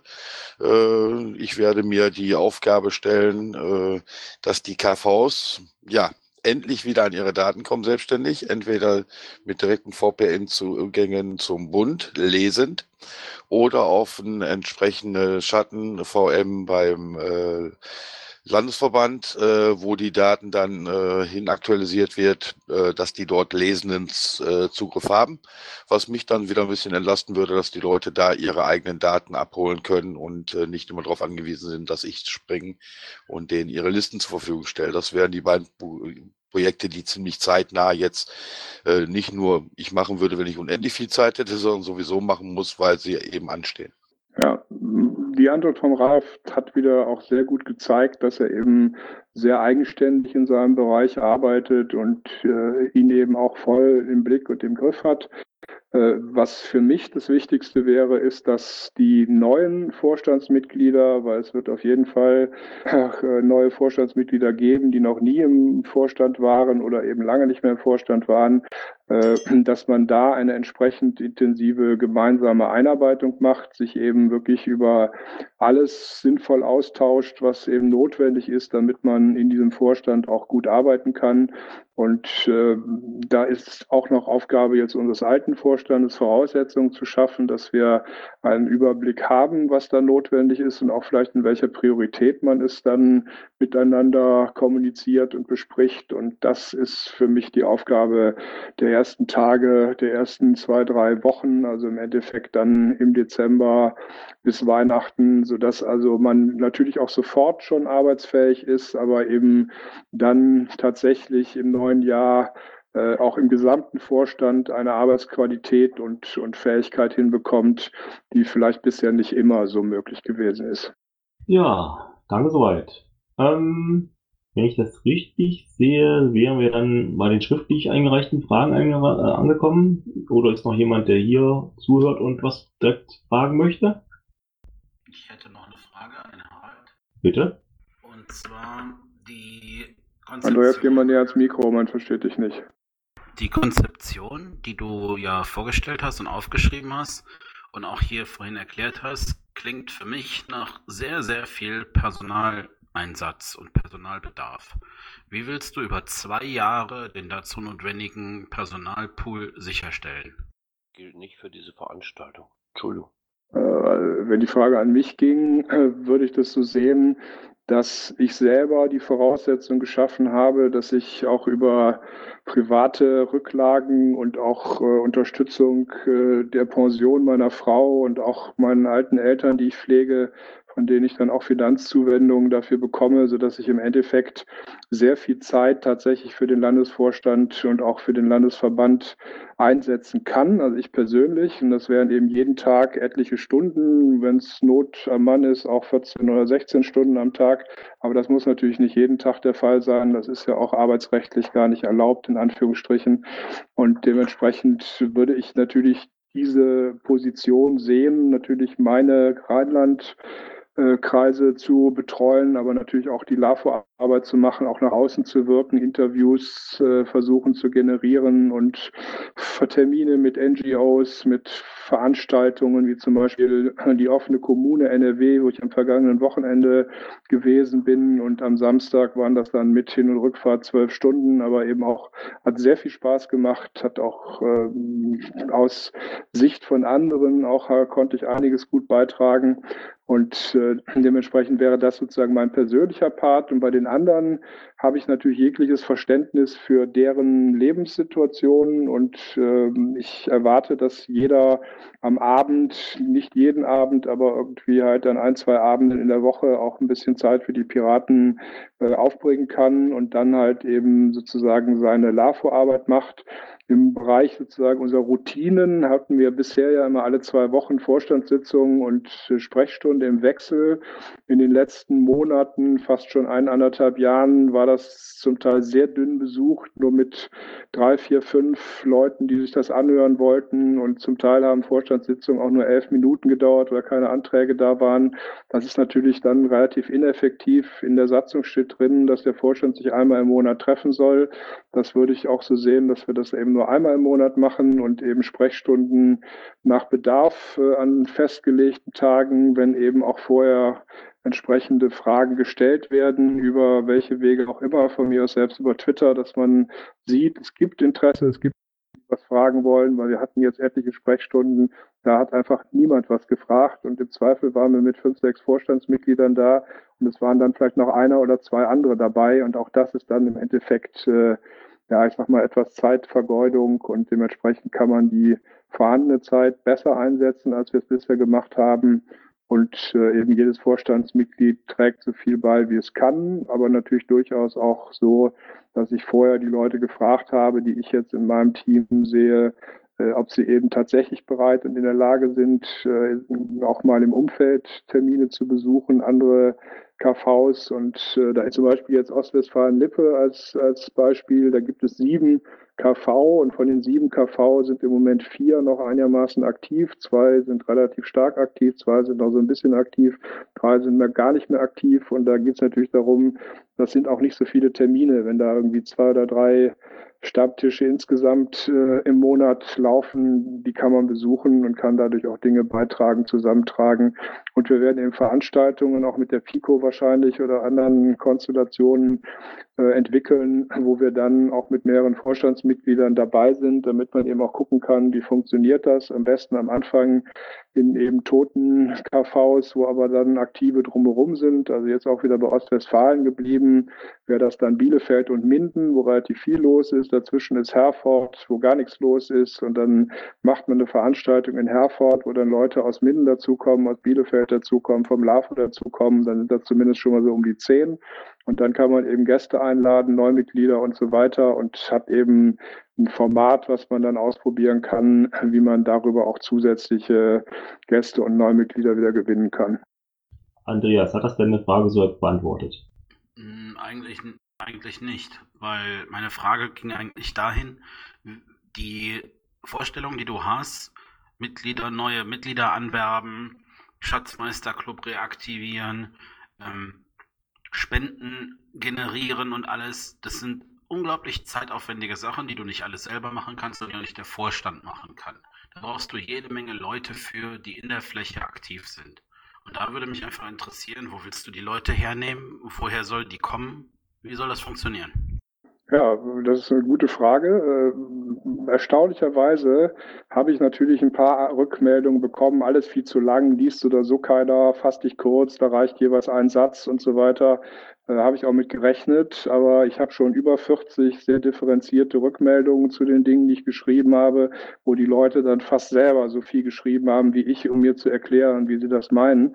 Und äh, die Tendenz geht in der Richtung, dass im Sinne von eben auch äh, regionalen und lokalen Unterstützern ich äh, jetzt schon auf deutlich über zehn und bin sogar recht zuversichtlich, dass das bis zum LPT auch 20, 30 oder 40 werden, die sich dann auch dort dazu bekennen werden, zu sagen, wenn der Harald 1V wird, dann helfen wir dem. Und dann gibt's eben sozusagen schon eine ganze Menge Leute, die eben gerade vor Ort tätig werden, wo sie nicht viel Zeit durch äh, Reisen und so weiter äh, verlieren und aufwenden müssen und das Ganze natürlich auch gleich wieder teuer wird. Und mein, mein Credo oder auch mein Ziel ist es, möglichst viele Menschen aktiv zu machen und äh, eben auch in dem Kontakt zu dem jeweiligen Vorstandsmitglied, was in der Region dann aktiv ist oder auch zu mir, dann eben gemeinsam diesen LV wieder nach vorne zu bringen und äh, einfach Spaß zu haben hier dabei. So, ich würde jetzt, äh, ich, ich habe schon den Eindruck, dass die Frage damit doch schon relativ gut beantwortet ist. Ähm, ich würde von mir noch mal eine einstreuen und dann, äh, Ralf, wäre das jetzt dein Part nochmal. So generell, was wünschst du dir denn von der Basis? Bitte nochmal etwas lauter wiederholen. Ich habe dich ganz schlecht verstanden. Was du dir von der Basis wünscht? Ach, was wünsche ich von mir von der Basis? Dass sie ihre Beiträge bezahlen und ich keine Mahnung schicken muss. Äh, Wäre mein erster Wunsch. Äh, ja, wie gesagt, in einem Verwaltungsbereich äh, habe ich mit den Leuten tatsächlich nur zu tun, wenn es um Dinge geht. Was soll die Basis für mich tun? Äh, ja, ihren Beitrag bezahlen, äh, ihre Adressänderungen pünktlich reinreichen, wenn sie umgezogen sind, äh, ihre Mailadressen auf dem Laufenden halten, damit man sie erreichen kann. Ja, und politisch gesehen, ja, mögen Sie sich doch ein bisschen reinbringen. Sie möchten Themen in, die Vorstands, äh, in den Vorstandbereich reinbringen. Bei den, wie der Harald gerade sagte, wir machen Sprechstunden, es kommt keiner. Äh, ja, eigentlich sind Sie dort gefragt. Anregungen reinbringen, Fragen stellen. Wie können wir was machen? Äh, an welchen Stellen hakt's? Können wir helfen und ähnliches. Äh, gut, wie gesagt, meinen Bereich habe ich gut im Griff und gut in, unter Kontrolle und da läuft alles soweit. Äh, ich sehe selbst, dass es in anderen Bereichen tatsächlich an Unterstützung mangelt. Ähm, da bin ich aber die falsche Person, die helfen könnte, weil ich bin schon ausgelastet. Äh, ja, auch ich bin mindestens auf 30 Stunden die Woche äh, die ich für Piratenarbeit äh, tätig bin, ohne jetzt Stammtisch, ohne Parteitage. Äh, ja, die Basis muss auch zu uns kommen. äh, wie der Harald immer so schön sagt, die haben auch eine gewisse Hohlschuld. Wenn sie irgendwas wissen wollen, wenn sie irgendwas machen wollen, wenn sie was organisiert haben wollen, äh, wir können nicht in die Köpfe reingucken, wenn ein KV da ist und sagt, äh, ja, hier, wir haben jetzt Mitglieder, die alle neu sind, wir brauchen mal Schulungen oder ähnliches, damit die eingewiesen werden. Wir haben einen neuen Vorstand, dann reicht es nicht nur zu sagen, ja, hier, wir haben einen neuen Vorstand. Wir wissen ja nicht, was die Leute können. Dann, letztens kam einer, der hat sich bei mir gemeldet. Der hat tatsächlich nachgefragt, ich bin jetzt im Vorstand gewählt worden, was sind jetzt meine Aufgaben? Äh, ich bin jetzt äh, so als Verwaltungskraft hier, Schatzmeister äh, mäßig und ich bin für Gensek zuständig. Ja, dass ich ihm die Links schicken kann und ähnliches. Aber ich kann von außen, kann ich nicht sehen, wer wo Bedarf hat. Also da möchte ich die Basis tatsächlich bitten, sie möchte uns ansprechen. Im Zweifel reicht eine Mail an Verwaltung, Ad, und äh, Sie kriegen eine Antwort. Wenn ich nicht zuständig bin, leite das weiter an die entsprechenden anderen Leute. Äh, ja, und dann sollte das auch mit der Basis gut funktionieren. Gut. Ähm, Harald, ich lasse dich mal kurz aus an der Stelle. Ich habe noch mal eine Frage zu Jamaika. Also wir sehen ja, dass jetzt schwierige Verhandlungen anstehen. Äh, Vorverhandlungen zu den Koalitionen sind ja noch nicht mal Koalitionsverhandlungen. Ralf, wie ist denn dein Wunsch? Scheitern oder gelingen? Scheitern würde heißen, wenn alles, äh, na, könnte, könnte Neuwahlen bedeuten. Äh, ist das, wäre das aus deiner Sicht äh, erstrebenswert im Moment für die Partei? Ja, für die Piratenpartei. An Neuwahlen würde kosten äh, viel Geld, was für, die einzelnen Kreise vielleicht wie ein Problem werden konnte. Äh, manche haben noch Ressourcen, manche haben keine mehr. Äh, das zweite würde bedeuten, sehr viel Arbeit wieder für die Basis, Unterschriften sammeln mit allem drum und dran, was hingehört. Äh, ja, ich glaube, wir würden es wieder durchziehen und wir würden es wieder machen und wir würde, würden wieder laufen. Zumindest der harte Kern, der es immer macht. Äh, wir würden neue Leute verbrennen, aber im Endeffekt würde es die äh, Partei zumindest wieder für das nächste Jahr äh, zusammenschweißen. Äh, die Motivation wäre höher, weil Wahlkampf ist immer eine ganz andere Hausnummer, als sich jetzt hinzusetzen, die Füße hochzulegen. Äh, politisch gesehen möchte ich aber sagen, äh, ja, ich fände es gut, wenn sich Jamaika zusammenrauft und wir erstmal eine Regierung haben, die funktionstüchtig ist, dass sich vielleicht die Köpfe einschlagen muss mal untereinander, damit auch der äh, Wähler draußen sieht, dass äh, nicht alle Meinungen, die eine Partei vertritt, und im Wahlkampf so genannt hat, nach außen kommt, äh, nicht durchgesetzt wird, sprich man Wahlversprechen gegeben hat, die in den nächsten vier Jahren nicht umgesetzt werden, um dann vielleicht auch nochmal auf den Gedanken zu kommen, Moment mal, da waren doch die Piraten. Und ja, die Piraten haben es versucht. Sie haben zumindest in Nordrhein-Westfalen äh, äh, viele Anträge gestellt. Diese Anträge sind nie durchgekommen. Die Presse hat nicht darüber berichtet. Äh, man musste sich die Sachen selbst bei den Piraten abholen. Wenn man irgendwo darüber was gelesen hat, war es auf unseren einschlägigen Seiten. Oder man ist dann tatsächlich in der Kommune auf irgendwelchen Blocke, Blocks gegangen und so weiter. Äh, rein politisch gesehen möchte ich, dass Jamaika klappt eine Neuwahl wäre vielleicht für uns das Bessere. Ja. Genau, Hanna, deine Meinung dazu? Das sehe ich ein bisschen anders als der Ralf. Also ich glaube, dass jetzt eine sehr schnell kommende Neuwahl, die bedeuten würde, dass wir Anfang nächsten Jahres wieder in den Wahlkampf müssten, uns zurzeit überfordern würde. Man hat das dieses Jahr schon gesehen von der Landtagswahl zur Bundestagswahl ist der Anteil der aktiven Wahlkämpfer extrem zurückgegangen. Also meine Wahrnehmung war mindestens 250, die auch teilweise sehr viel bei der Landtagswahl noch gemacht haben, sind zusammengeschrumpft auf 100 bei der Bundestagswahl und bei diesen 100 waren höchstens 15 bis 20, die vergleichbar viel getan haben wie bei der Landtagswahl. Die anderen waren dann eben auch nur irgendwie bei 10 bis 30 Prozent von dem, was sie bei der Landtagswahl gemacht haben. Also prozentual ein ganz kleiner Teil nur unserer Möglichkeiten. Und wir werden nicht besser aussehen, wenn wir das jetzt einfach äh, im nächsten Frühjahr tun müssen. Und deswegen, also meine äh, Hoffnung ist, dass wir tatsächlich zwei Jahre jetzt zum Wiederaufbau und, und Weiteraufbau der Partei haben, dass wir dann äh, im 2019 kampagnenfähig für die Europawahl werden. Äh, da müssen wir halt noch viel auch drüber sprechen, wie wir das am besten machen, damit es eben vom Aufwand, auch von dem eingesetzten Geld äh, so im Rahmen bleibt und dass wir trotzdem erfolgreich sein können. Und dass wir dann die Kommunalwahl in erster Linie im Blick nehmen, weil dafür brauchen wir auch neue Mitglieder und so weiter. Und äh, jetzt eine Bundestagswahl, das würde uns äh, aus meiner Sicht völlig überfordern, weil wir eben definitiv nur noch einen kleinen harten Kern dafür haben. Und Jamaika selber ja gut, wird in erster Linie ein Desaster für die Grünen werden, weil wir haben in NRW eine neoliberal-konservative Regierung jetzt aus zwei Parteien, CDU und FDP. Das ist im Bund dann noch ein bisschen schlimmer, weil halt die CSU noch dazu kommt, die halt immer noch ein bisschen härter an manchen Sachen drauf ist als FDP und CDU selber.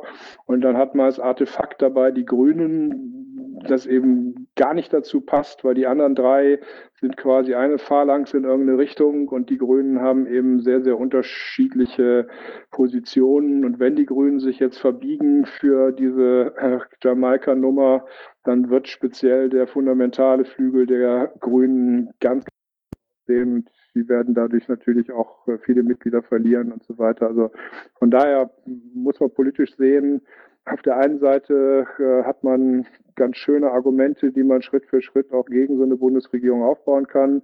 Die Grünen werden schwächer und vielleicht werden wir dadurch wieder stärker. Ja, das sind nochmal zwei verschiedene Ansätze.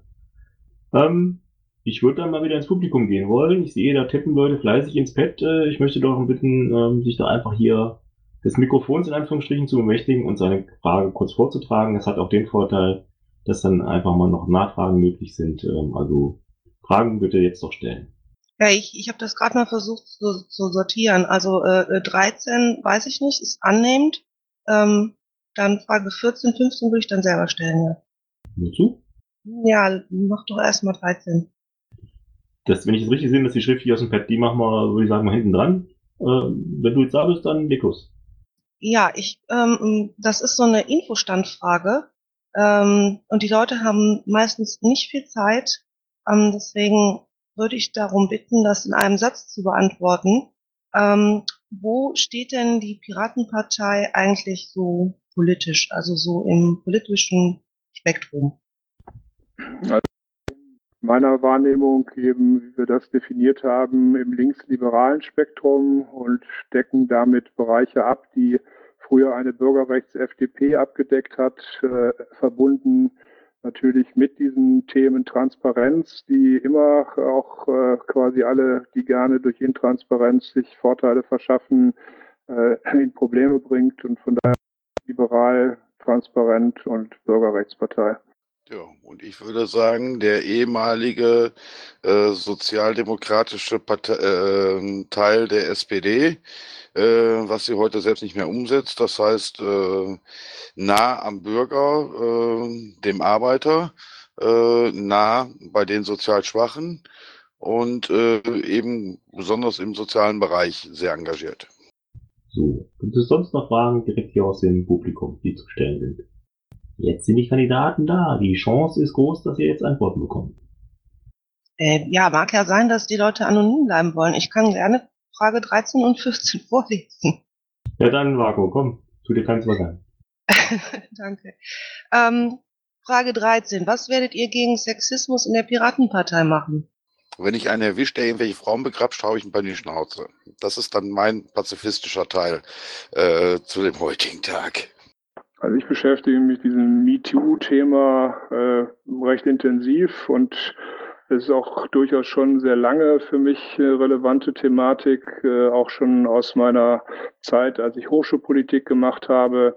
Und ich denke, wir sollten so oder so viel mehr über diese Dinge reden und äh, unsere alte Logik, dass wir Postgender, Eichhörnchen und so weiter sind, äh, sehr bewusst uns in der Richtung positionieren, dass wir eben jede Form äh, von Sexismus ablehnen und dass wir aber auch gerade die Partei stärker öffnen und auch Dinge tun, die es den diversen Geschlechtern möglich macht, sich in unserer Partei, wirklich wohlzufühlen. Und da sind mindestens die drei, die jetzt gerade durch Gerichtsbeschluss dabei sind. Aber wir haben ja noch viel mehr, mit denen wir auch hier in Kontakt sind.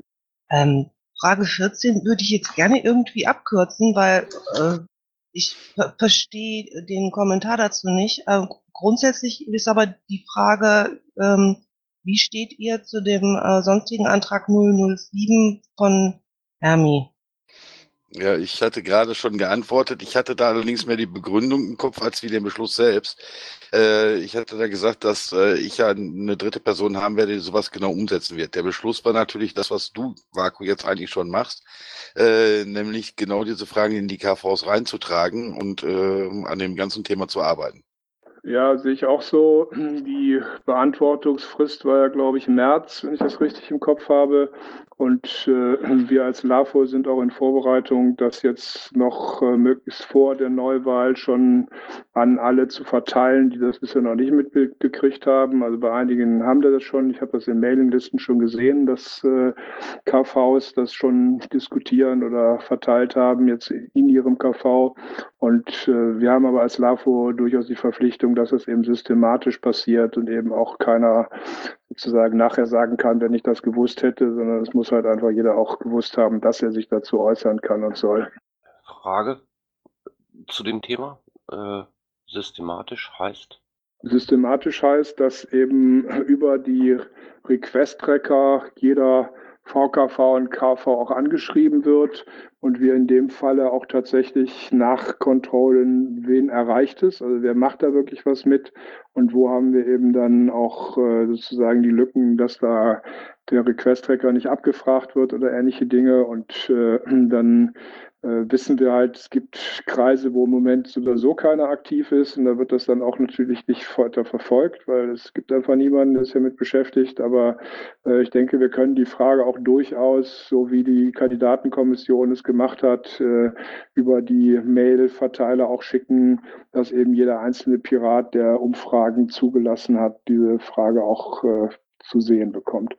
Dazu möchte ich noch sagen, mit dem neuen PRM funktioniert auch das Mailsystem wieder hervorragend und man kann auch wieder richtige Umfragen äh, über den äh, über die Bundes äh, über das Bundes-PRM äh, per Mail verschicken und äh, bekommt dann auch die entsprechenden Token, die eingesetzt werden können und kann die ganzen Sachen darüber wieder anonymisieren. Gut, das ist ein Thema, was ich noch besprechen wollen würde, nach Ende der Befragung der Schatzmeister und Gen 6. Ja, nach Ende können wir vieles machen, äh, was immer uns beliebt. Ähm, ich habe nochmal eine kurze Frage an die tropische Hermi. Ist denn die tropische Hermi die Hermi, die Antragstellerin SS 007 zum Bundesparteitag und kann die sprechen? Sie kann es versuchen. Ja, das klappt doch ganz wunderbar.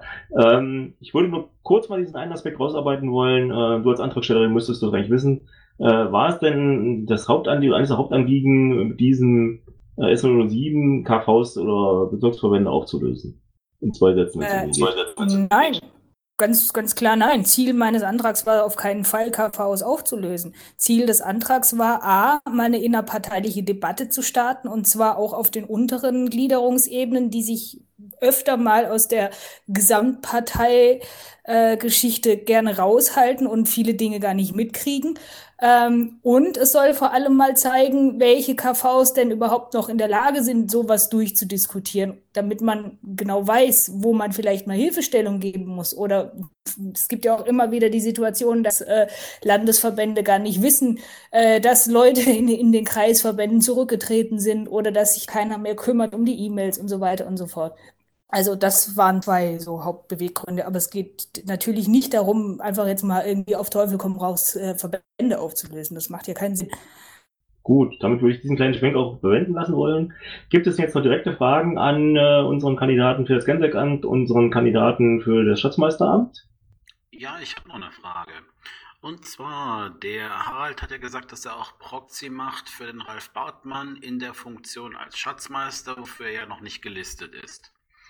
Ähm, über Ralf Bartmann finde ich eine sehr dünn ausgefüllte Fragenliste und sonst gar nichts. Null. Vielleicht kannst du mir etwas über den Kollegen sagen, damit ich den irgendwie ein bisschen kennenlerne. Ja, also das, was ich bisher wahrgenommen habe, ist, dass man ihn tatsächlich in den üblichen Medien der Piratenpartei, Wiki und so weiter wenig oder gar nicht findet, weil er vor Ort tatsächlich als sachkundiger Bürger in erster Linie aktiv ist. Und dann findet man aber, wenn man über Witten geht und das dortige Ratsinformationssystem, tatsächlich die Protokolle äh, von den Fraktionssitzungen und auch von, von Ratssitzungen und Ausschusssitzungen. Und äh, ich habe das jetzt nicht in jedem Fall nochmal ganz genau nachvollzogen, aber nach meiner Wahrnehmung stand er tatsächlich in jedem Protokoll drin. Und das heißt also, er hat tatsächlich zuverlässig jede Fraktionssitzung auch besucht und ist dann dabei gewesen, hat auch seine Ausschüsse besucht. Und also in diesem kommunalpolitischen Bereich scheint er sehr zuverlässig zu sein. Und er hat eben den großen Vorteil, im Wittener Kreisverband ja sehr aktive Ratspiraten mit Roland und Stefan hat, dann auch unterstützen werden, im Sinne eben weiter in die Partei reinzukommen. Auch zum Beispiel war er noch nie im Mumble und äh, es hat geklappt, dass sie ihn unterstützt haben, dass er heute hier im Mumble ist. Also von daher sage ich mal so, auf dieser Basis, wo man sonst sagen würde, kenne ich nicht, werde ich nicht, äh, gibt er sich Mühe und äh, zeigt auch, dass er die Dinge ernst nimmt. Ähm, Alf, würde jetzt einfach mal machen anstelle. Ralf, kannst du sprechen? Geht dein Mikrofon auch? Kannst du mal zumindest zwei, drei Sätze sagen zu deiner Person? Ich meine, die Kandidatenkommission hat das sicher eingedampft auf Leute, die jetzt da drin stehen, aber ähm, ich glaube, die Zuhörenden oder die Leute, die hier sind, dich hören wollen, und du das kannst, dann wäre das doch angebracht, jetzt einfach mal zwei, drei Sätze zu sagen. Das sieht nicht so aus. Gut, dann äh, lassen wir das. So, ähm, aus meiner Sicht, Martin, korrigiere mich, wenn ich daneben liegen sollte, haben wir jetzt eigentlich noch diese schriftlich vorab eingereichten Fragen. Ja, sonst sehe ich da auch nichts mehr.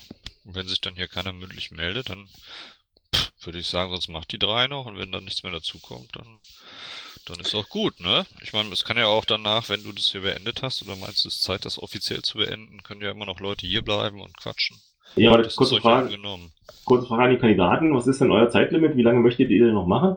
Also ich habe eigentlich nur mit einer Stunde gerechnet, weil ich dachte, es kommen gar nicht so viele Leute bei Gensek und Schatzmeister und bin da doch sehr erstaunt äh, über die Anzahl und auch die Konsequenz, die hier läuft. Aber ich habe noch Zeit. Also von daher, äh, mir wird es nur darum gehen, dass wir halt irgendwie so in einer halben Stunde dann auch äh, mit dem offiziellen Teil durch sind. Ich möchte anmerken, dass der Ralf Bartmann sich jetzt entstummt hat und eventuell doch reden kann. Ja, aber beantworte doch erstmal die Frage, was du dann dein Zeitlimit gefühlt wäre, Ralf. Ach so, ich habe Ende offen. Gut, dann Bartmann Ralf. Bitte mal drei Sätze zur Person. Ich vermute, er spricht und wir hören ihn nicht. Ja, wird- sie wird ja auch nicht rot. Also von daher scheint die Push-to-Talk-Funktion noch nicht so ganz zu funktionieren. Aber da werden ihn die Kollegen äh, noch unterstützen, dass das dann möglichst bald auch klappt. Gut. Aber dann ist das erstmal so, wie es ist. Dann hätte ich noch mal eine Frage generell äh, mal zu gucken zur Positionsbestimmung Europa. Wie gesagt, äh, Harald, du gehst ja auch davon ab, äh, also davon aus, dass äh, die Europawahl die nächste größte Chance ist äh, für die Partei, um sich zu positionieren und entsprechende Ergebnisse auch prozentetechnisch, stimmentechnisch zu erreichen. Meine konkrete Frage an euch beide. Ähm, Ralf, du vielleicht zuerst. Europa, Abspaltung Katalonien. Was sagt ihr dazu?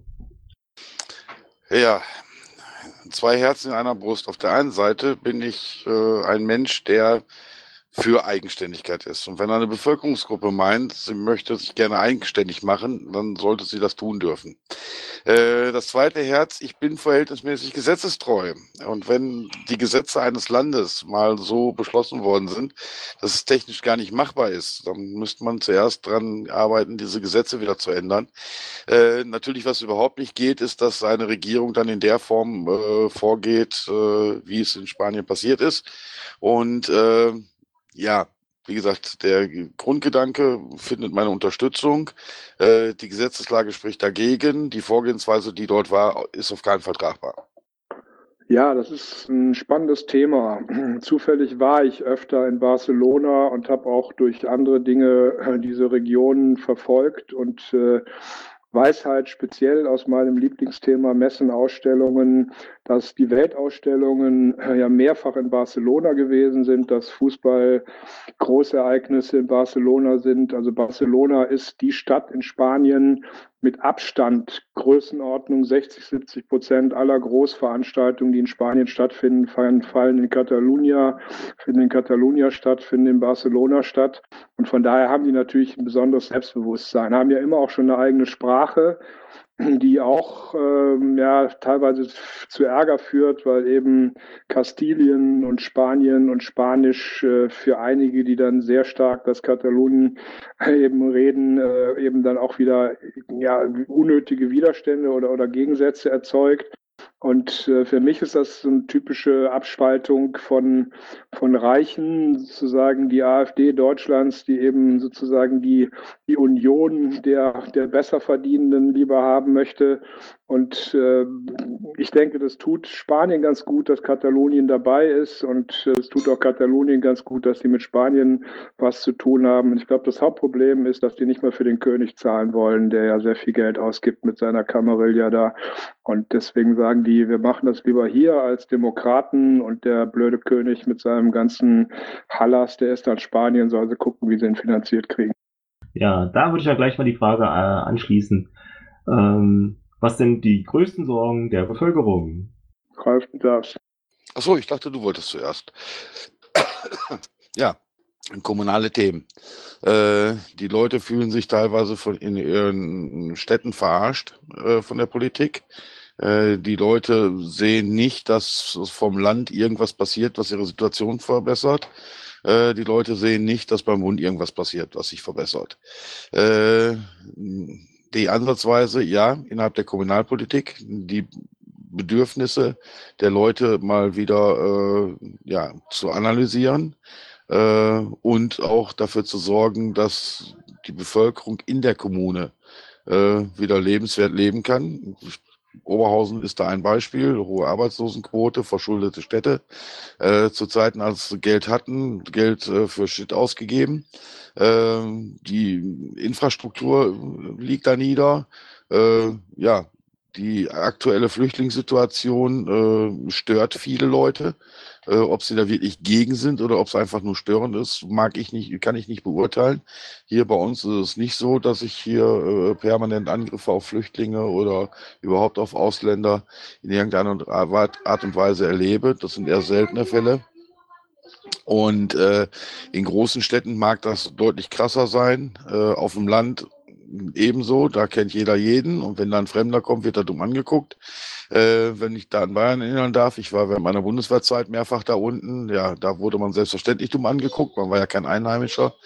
Ähm, das mag, weiß ich nicht, aus der Vergangenheit kommen, dass die Leute vor Fremden Angst haben. Äh, ja, Aufklärungsarbeiten, die nicht gemacht worden sind, weder kommunal noch von Land- oder Bundseite. Äh, damit könnte, hätte man die Leute vielleicht wieder einfangen können, aber jetzt sind sie besorgt und äh, man kriegt sie schlecht wieder da weg. Äh, wie gesagt, äh, ja, finanziell geht's einem nicht gut. Hier im Ruhrgebiet äh, viele Firmenstilllegungen. Äh, die Gelder äh, der Kommunen sind am untersten Ende angekommen. Die Infrastruktur leidet. Äh, ja, was will man da machen? Die meisten leben einfach nur noch so vor sich hin und sind vielleicht dadurch sogar wahlfaul geworden oder sind dann in, in die Arme gelaufen, äh, die gesagt haben, wir werden alles ändern, obwohl sie für die Leute, die jetzt betroffen sind, eigentlich alles zum Schlechten ändern werden. Jo, also ich würde so aus meiner Wahrnehmung bei diesen Grundbedürfnissen anfangen und eines der wichtigsten Grundbedürfnisse das Wohnen. Und wenn jeder einigermaßen adäquat seine Wohnung hat und da eben My Home is My Castle mit klarkommt, dann ist man schon relativ weit. Und wir haben im Moment das Problem, dass eben durch diesen Wegfall von Sozialwohnungen, durch die geringen Neubaukontingente von Sozialwohnungen, ja, über 60 Prozent der bisherigen Sozialwohnungen weggefallen sind. Das waren irgendwo mal vier Millionen, jetzt sind es nur noch 1,6 Millionen oder so. Und äh, da fängt die Sache an und da finde ich sie eben auch am, am relevantesten bezogen eben auch auf Dinge, die man vor Ort diskutieren kann. Wir können das als Piraten zwar nicht ändern, aber wir können natürlich schon auch äh, gesellschaftlichen Druck Druck aufbauen, dass die Städte und äh, eben auch im Endeffekt die Landesregierung merken, dass sie da deutlich mehr tun müssen, als sie bisher tun. Auch das, was sie bisher überlegen zu tun, weil im Moment ist sozusagen die Hauptüberlegung ja, die Mietpreisbremse wieder abzuschaffen, um eben noch mehr wieder die Möglichkeit zu schaffen, dass man über Wohnen viel Geld verdienen kann. Und das sind aber dann alles nur teure Wohnungen, die eben für den Teil der Gesellschaft, der eben so oder so schon am Fliegenfänger hängt, äh, unbezahlbar sind. Und die Restwohnungen müssen dann halt da aufgeteilt werden. Und dann kommt tatsächlich auch diese Flüchtlingsthematik mit rein, weil Flüchtlinge suchen natürlich auch günstige Wohnungen und dementsprechend wird der, der Anteil derer, die dann günstige Wohnungen brauchen, deutlich größer jetzt in den nächsten Jahren. Und ich habe zufällig jetzt vor ein paar Tagen einen Radiobericht gehört, der mich wirklich schockiert hat.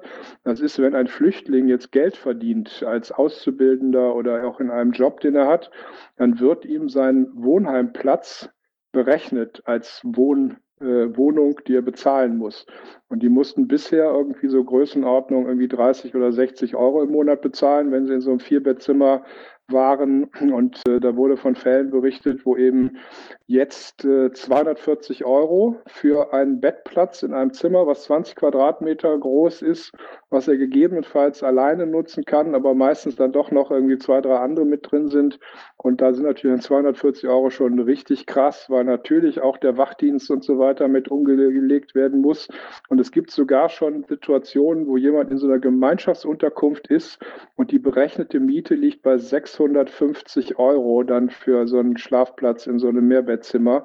Und diese Diskussion, die ist natürlich massiv krass und führt natürlich auch zu großen Frustrationen und natürlich auch wieder zu gerichtlichen Auseinandersetzungen und allem, was dazugehört. Und da ist leider eben sehr oft äh, nicht äh, die, der gesunde Menschenverstand, der da agiert, sondern wieder irgendwelche Verwaltungsvorschriften, die dann prinzipiell gehandhabt werden. Und, und für mich soll dieses ganze Thema, was mit Wohnen zu tun hat, ein ganz zentrales Ding im Kommunalen und äh, eben auch für das Land NRW, wo wir ansetzen können. Ja, dann machen wir doch mal einen Schwenk in Richtung Europa, weil es in Europawahl. Es gibt noch eine Frage, was ist der größte Trumpf der Europäischen Union, sich gegenüber den äh, Vereinigten Staaten von Amerika stark in Verhandlungen zu zeigen? Halt. Ja, Euro Europa ist eine starke Wirtschaftsmacht. Äh, ja, wir haben auch einen großen Exportmarkt nach Amerika. Äh, wirklich Stärke aktuell zu zeigen ist, indem Europa einen Zusammenhalt hat. Äh, sich nicht von irgendwelchen amerikanischen äh, ja, Freihandelsverträgen, die nur noch zugunsten Trump gehen äh, demnächst. Äh, TTIP war schon schlimm, aber was der vielleicht plant, kann dann nur noch schlimmer werden, äh, sich beeindrucken zu lassen. Und äh, ja, im Zweifelsfall über das eigene Ding zu machen, als wie sich da irgendwie unterbuttern zu lassen von den Amerikanern. Äh, und wir sind eine starke Macht und wir können gegenhalten. Und äh, das funktioniert aber nur dann, wenn Europa wirklich zusammenhält und nicht jedes Land dafür sich alleine irgendein Zeus macht. Dankeschön. Harald. Also für mich ist der Punkt, dass wir in Europa hart daran arbeiten müssen, die gemeinsamen äh, Werte und, und Regeln auch äh, durchzusetzen. Gerade die Tendenzen, die eben so im östlichen Bereich, Polen, Ungarn an erster Stelle zu nennen, äh, in eine Richtung laufen, die eben im Endeffekt eine Entdemokratisierung der Gesellschaften bedeuten, wo eben über starke Regierungspositionen, die eben nahe der Zweidrittelmehrheit sogar liegen, äh, die eigentlichen europäischen Werte aufgelöst werden. Und das bedeutet natürlich, dass Europa dadurch quasi auseinanderfällt. Auch die Diskussion mit Katalonien, die wir eben schon hatten, belastet eigentlich Europa nach innen und dementsprechend je je fragiler unsere europäische Gemeinschaft ist, umso schwieriger ist es natürlich auch gemeinschaftlich aufzutreten und glaubwürdig zu sein. Also das ist ein schwieriges Feld und äh, da muss ich nur leider sagen, da sind wir als Piraten natürlich in der Position, dass wir natürlich äh, da nicht wirklich was bewirken können, weil wir, bis wir mal in Regierungsverantwortung in dem Bereich kommen, das ist halt 0, irgendwas Prozent schweizweit weg. Silbak, einmal stillstehen bitte. Harald, warst du durch? Ja. Gut. In Anbetracht der fortgeschrittenen Zeit würde ich es jetzt an Zweifelsfall, wenn jetzt keine weiteren Fragen mehr aus den hier Anwesenden äh, ins Mikrofon kommen, damit für heute den äh, aufgezeichneten Teil und die Kandidatenbefragung dann beenden wollen. Harald? Schlusswort. Schlusswort bitte. Ja, ja, ganz locker. Vielleicht gibt es ja aber erstmal, das war jetzt mal sozusagen der Aufruf, sich nochmal eine Frage zu überlegen, wenn man schon mal hier ist und die Leute sozusagen am Mikrofon hat. Dann warten wir jetzt noch mal drei Sekunden. Ja, dann würde ich sagen, äh, Schlusswort. Äh, macht das unter euch aus? Wer Ach. möchte zuerst? Ralf. Jo, mach ich zuerst. Jo, äh, Schlusswort. Äh, ja, ich werde kandidieren. Ähm, ich hoffe, dass ich so ähnlich gewählt werde wie bei den letzten Wahlen. Äh, meine Aufgaben sind klar definiert, die werde ich auch genau so machen äh, wie bisher und äh, ich freue mich auf die nächsten zwei Jahre. Gut, ich mache es jetzt auch mal kurz, weil mir das ja immer unterstellt wird, dass ich es nicht kann. Ich danke der Kandidatenkommission für die fantastische Vorbereitung, äh, inklusive schon des heutigen Abends, aber überhaupt, dass wir so früh in dem ganzen Weg zu möglichen Vorstandspositionen und über Kandidaturen sind. Herzlichen Dank. Ich, ich, danke allen, die heute gekommen sind. Ich bin wirklich gerührt und fasziniert über diese Resonanz heute und äh, von daher, ach ja, seht ihr mich sprachlos sozusagen. Ja, dem würde ich mich anschließen. Und bevor wir alles in Tränen zerfließen, dann äh, Vaku bitte gleich die Aufnahme stoppen. Äh, dann ist sozusagen der freie Teil. Harald hat gesagt, so eine Pi mal Daumen fünf Stunden hat er noch. Dann können jetzt nochmal kurz Fragen gestellt werden, die sozusagen außerhalb der Aufzeichnung laufen. Dann vielen Dank für euer Entscheiden und äh, bitte die Aufnahme beenden. Danke. Mario, vielen Dank. Danke auch an dich. Kannst du auch machen, Vaku. Alles klar.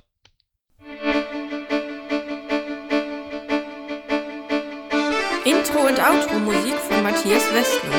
East meets West unter Creative Commons.